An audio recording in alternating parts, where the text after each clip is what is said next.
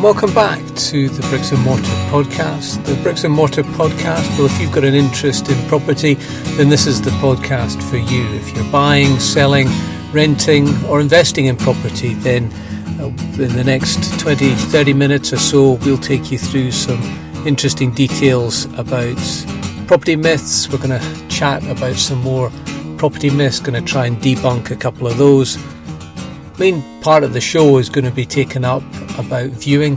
You get to a stage where you've found a property, you wanted to go and have a look at it. Well, what the hell do you ask the seller? I'll tell you what you need to be asking the seller. And then what we'll do is we'll we'll chat a wee bit more about podcasts.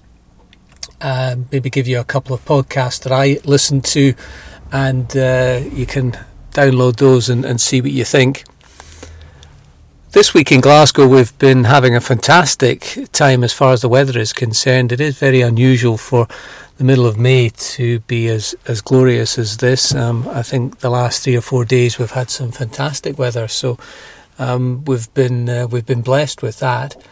Sometimes what the weather brings is a bit of procrastination. Um, I suffer as badly as that um, as as anybody else, uh, so I thought I'd maybe just do a, a quick bit about procrastination and and how I resolve uh, or get over uh, procrastination. It really is one of the things that uh, is is or can be quite difficult to get over. And, and what I tend to try and do is is use the, the two words bold attraction.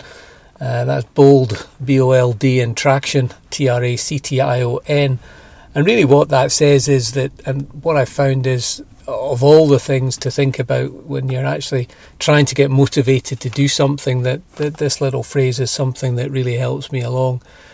ultimately, I think everybody finds doing something that they're not so keen in, in wanting to do, um, that there's a, a lack of motivation to do that. But actually, once you start doing that particular job, then you realise, gosh, it wasn't quite as bad as I thought it was going to be.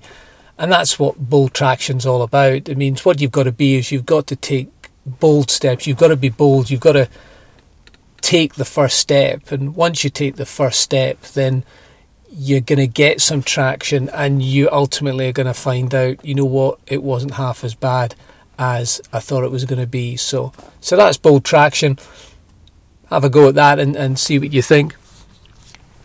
The rest of the week, um, well, just to tell you a wee bit about uh, iTunes, we've managed to get ourselves onto iTunes, so the podcast is on iTunes. So it would be great if you could um, go on to iTunes and subscribe to the podcast.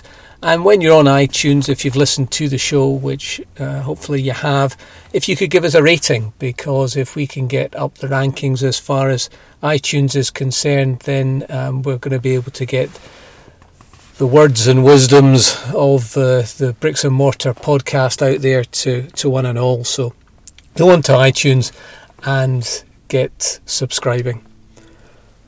Okay, um, I'm going to now move forward and uh, we're going to talk about myths, what you do when you view a property, and I'll have a chat about some podcasts.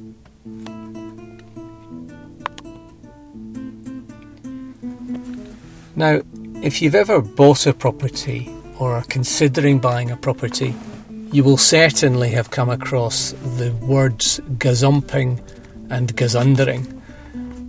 And they will strike fear if you are buying a property. The last thing you want to find is that you've been gazumped.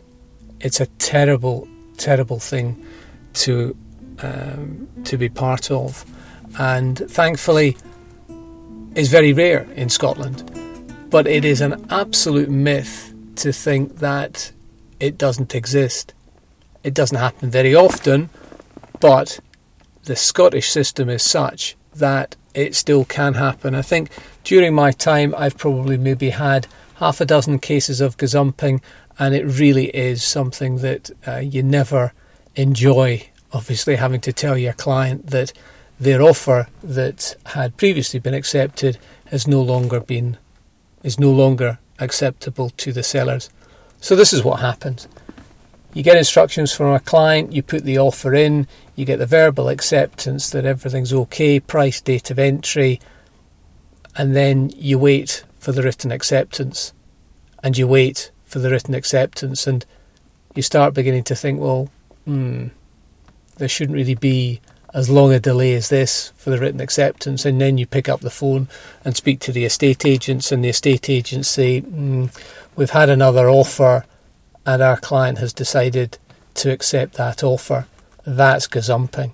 So you get a verbal offer accepted, and then somebody comes in and they offer higher than you. The good thing is that it is very rare in Scotland, but it certainly does happen.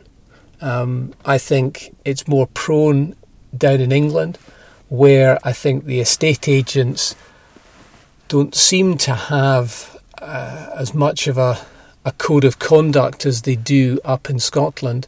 Certainly, my understanding with regard to the estate agency side of things is that for a great many of estate agents, once the property has been verbally accepted, it is nigh on possible to actually get another viewing of the property. So the possibility of a potential seller going out to the property after your offer has been accepted um, is very limited. The other reasons why it is doesn't happen so often up here is very much down to the, the law society.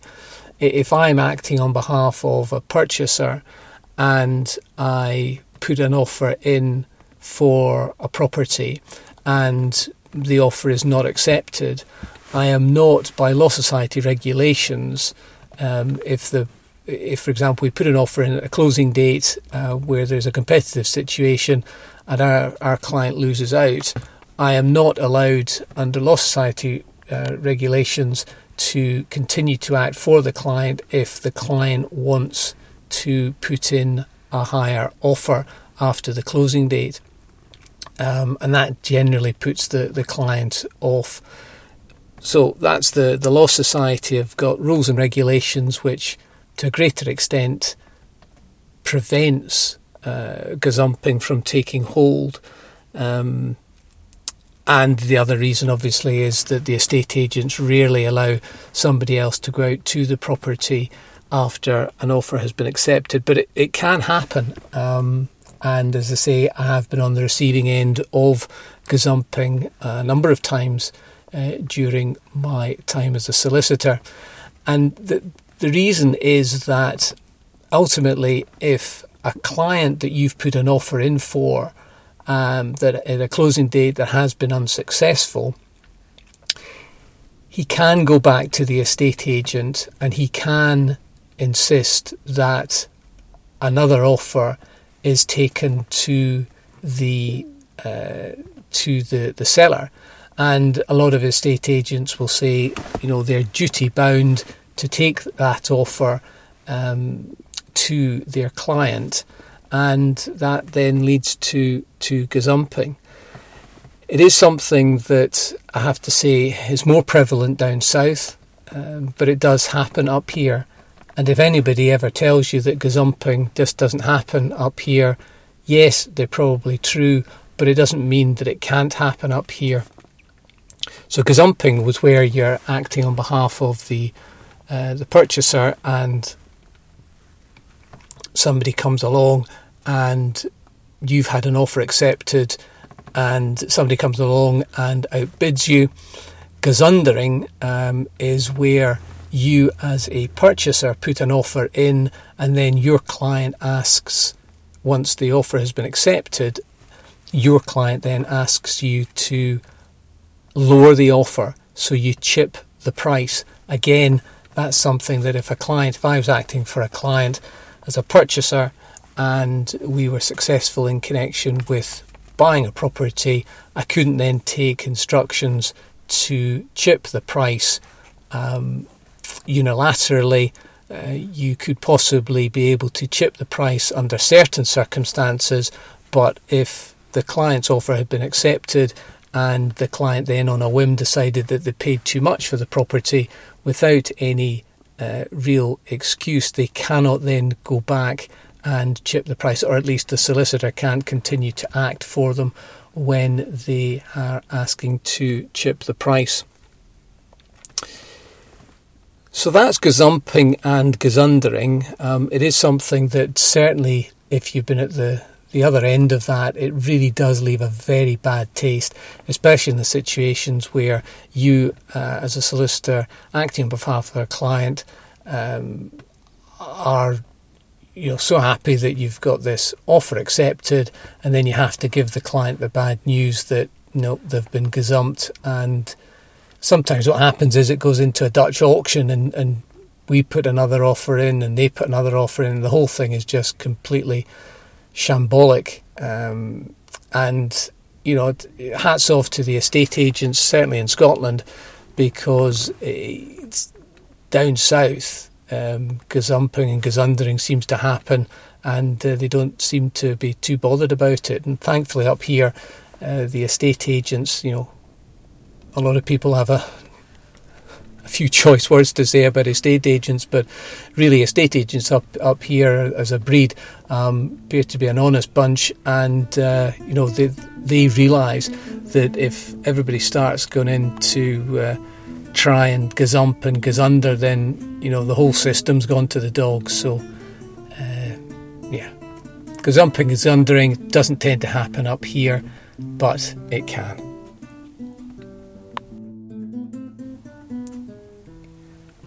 So we're on to viewings. Um, we've dealt with getting a mortgage. We've dealt with trying to find a property. You've found the property and you decide, I'm going to go and have a look at it. Now, what you need to do is there's various questions that you should be asking the seller. There's certainly things that when you go into the property you should be doing um, and there are certain things that you need to examine when you visit the property. And so we'll go through these three various points and start off with questions. When I'm acting on behalf of a client and the client wants me to try and negotiate the price, we're always going to get a better price if we can get into a one to one negotiation rather than on a blind bid situation on a closing date. So as with all as with all negotiations, information is absolutely king, and the more information a client can give me can potentially unlock uh, a great deal for the client.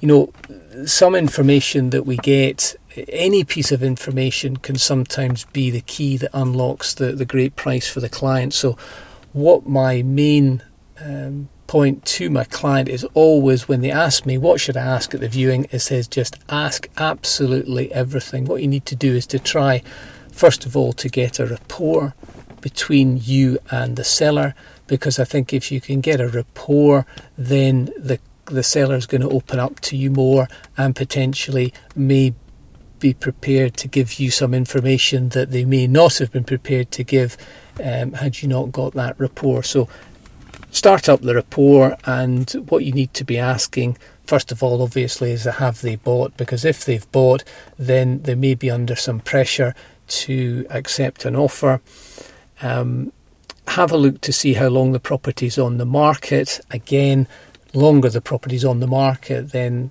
the, the, there is a possibility that they may be under some pressure to sell the property.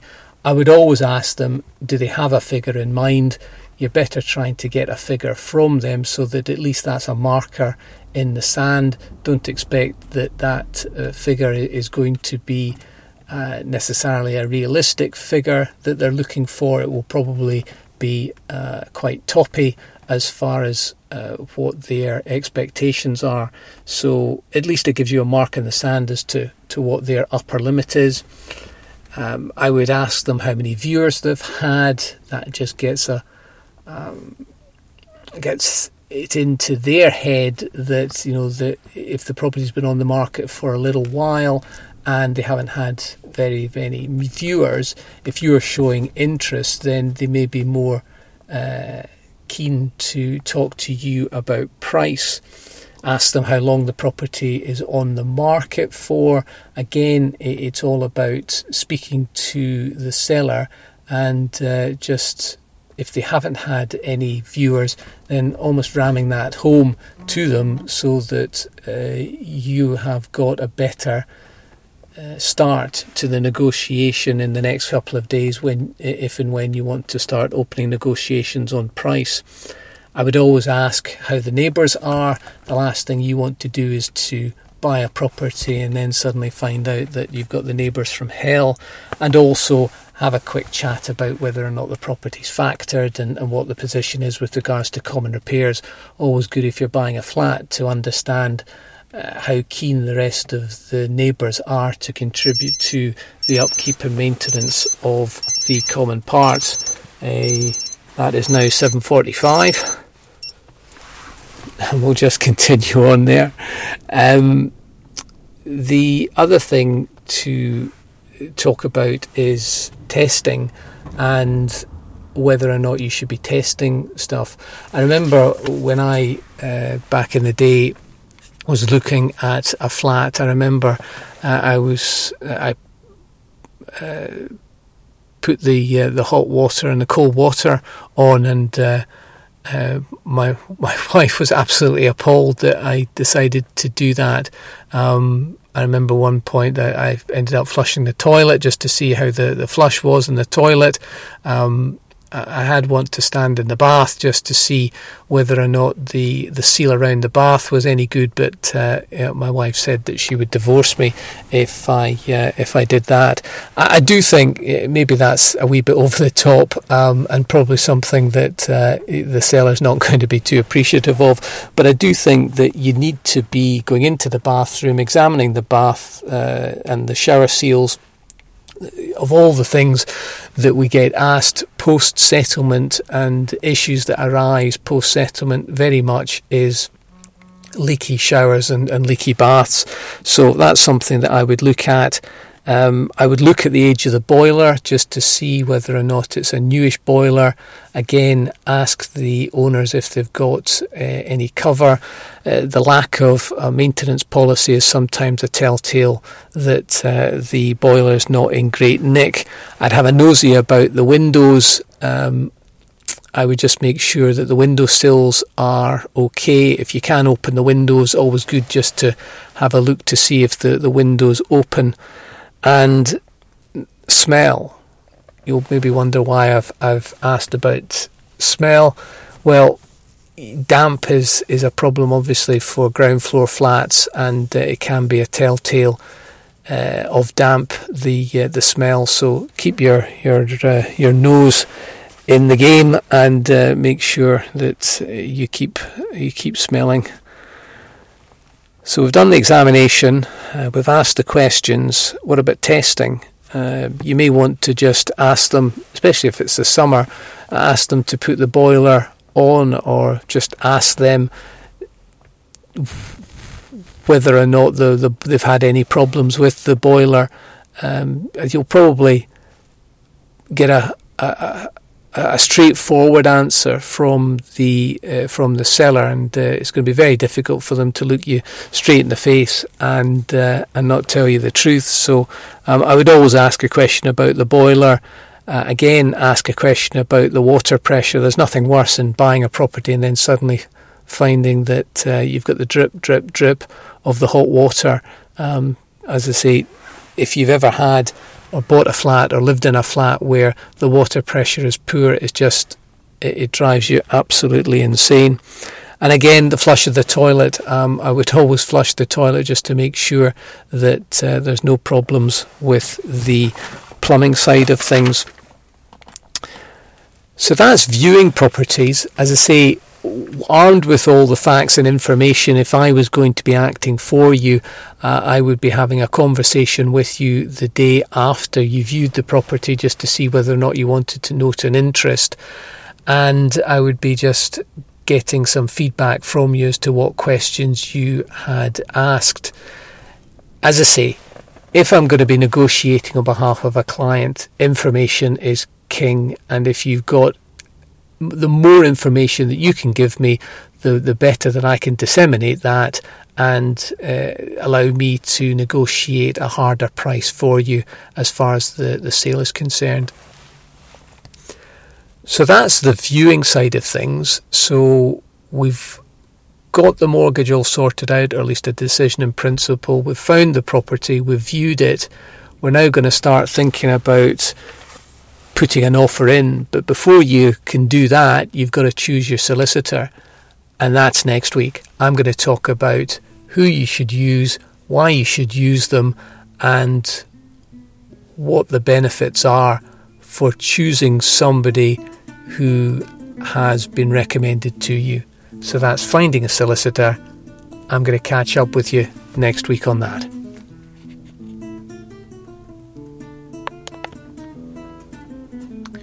Okay, we've got a little bit of time to play with, and I thought what I'd do here is just to give you.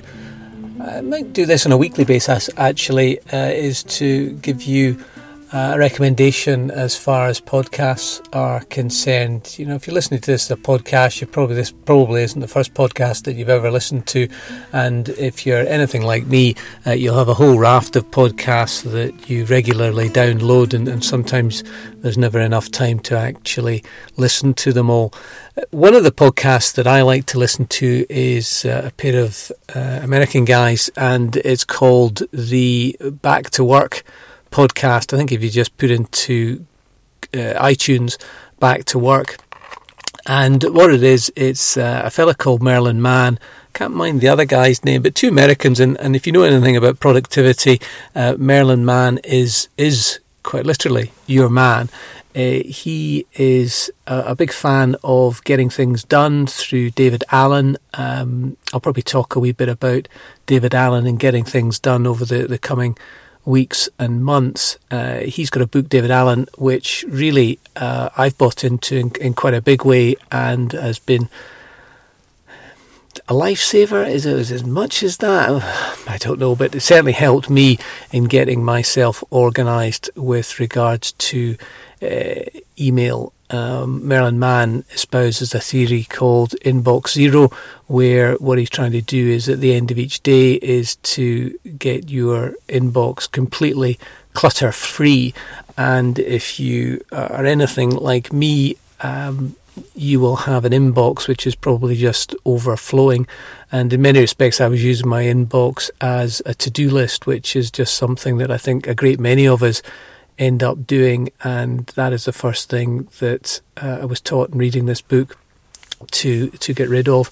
So back to work. It's all about productivity. Two American guys. They talk a bit about film, talk a bit about family, uh, talk a bit about work. Uh, there's a fair amount of of um, Mac user stuff, so that's uh, Apple stuff. There are a couple of Apple geeks, but it's a good show, and I think that if you're prepared to give it a listen and stay with it, I think you'll you'll find uh, that it's good fun, and it is also uh, quite uh, yeah. That there's always a couple of things that you can take from it on the productivity angle, um, using iPhones, uh, using mobiles. Um, it's just a good solid solid podcast. So that's back to work. Give it a go. Okay, friends, that's me just about to wrap things up again for the Bricks and Mortar podcast. Bricks and Mortar podcast, well, that's a, a podcast about buying and selling of property. Next week, what we're going to do is we're going to talk about trying to find your solicitor and obviously being a solicitor myself, um, I'm probably going to give this a, a, fair amount of thought as to uh, the type of solicitor you should be trying to instruct and, and why you should be uh, instructing uh, a solicitor from a recommendation. You can get in touch with me uh, through LinkedIn. I'm on LinkedIn. On the email, it'll be good to get an email. Any questions you've got, please send me an email on jgaw374 at gmail.com delighted to answer any queries that you've got in connection with the buying or selling process. Again, we're on Facebook, Bricks and Mortar podcast. Just Google Bricks and Mortar and join the Facebook. We've got the website and we're continuing to do blogs there and Twitter, so you can get me on the Twitters, Che Williams underscore BB. So, as I say, that's us about to wind up everything for the podcast this episode. Uh, good day for me today. Managed to get uh, some tickets for the Athletics World Championships. Uh, number one and number two do like their athletics and they're members of a running club, uh, Victoria Park, based out in Scotstoun. And one of the, the perks of membership, uh, as I think one of the perks of joining any athletics club, was for the World Championships, you got an opportunity to buy tickets before they went on general release. So I was armed in between two meetings this morning at 10 o'clock, armed with the credit card details, and I thought it was going to be a bit of a bun fight, a bit of a lottery. But by 10 past 10, I was armed with four tickets for the final Saturday and four tickets for the uh, the final day. So it looks as if we're going to be able to see the 200 metres final. So Usain Bolt should be in that, I guess, and uh, Mo Farah in the 5,000 metres. So that's next August, I think. Yeah. Uh, 2017 August down in London, so we're going to be flying down there and uh, we'll have a ball. We'll have a a great time down there. So I'm going to uh, shoot off now. Uh, I've got a, a BNI networking event to prepare for. Uh, before I go, if you wanted me to do any seminars about productivity or any seminars about the buying process, then delighted to do that. Quite happy just to do that for, for no charge. If you've got any uh, anybody at, at work that would like me to stand up and uh, and give a talk, delighted to to do that. Hopefully, it will be pretty interesting. So do bear that in mind. Again, do get in touch with me. We'll catch you on the other side. That this has been the Bricks and Mortar podcast, changing perceptions on the way we buy and sell property. Catch you next time.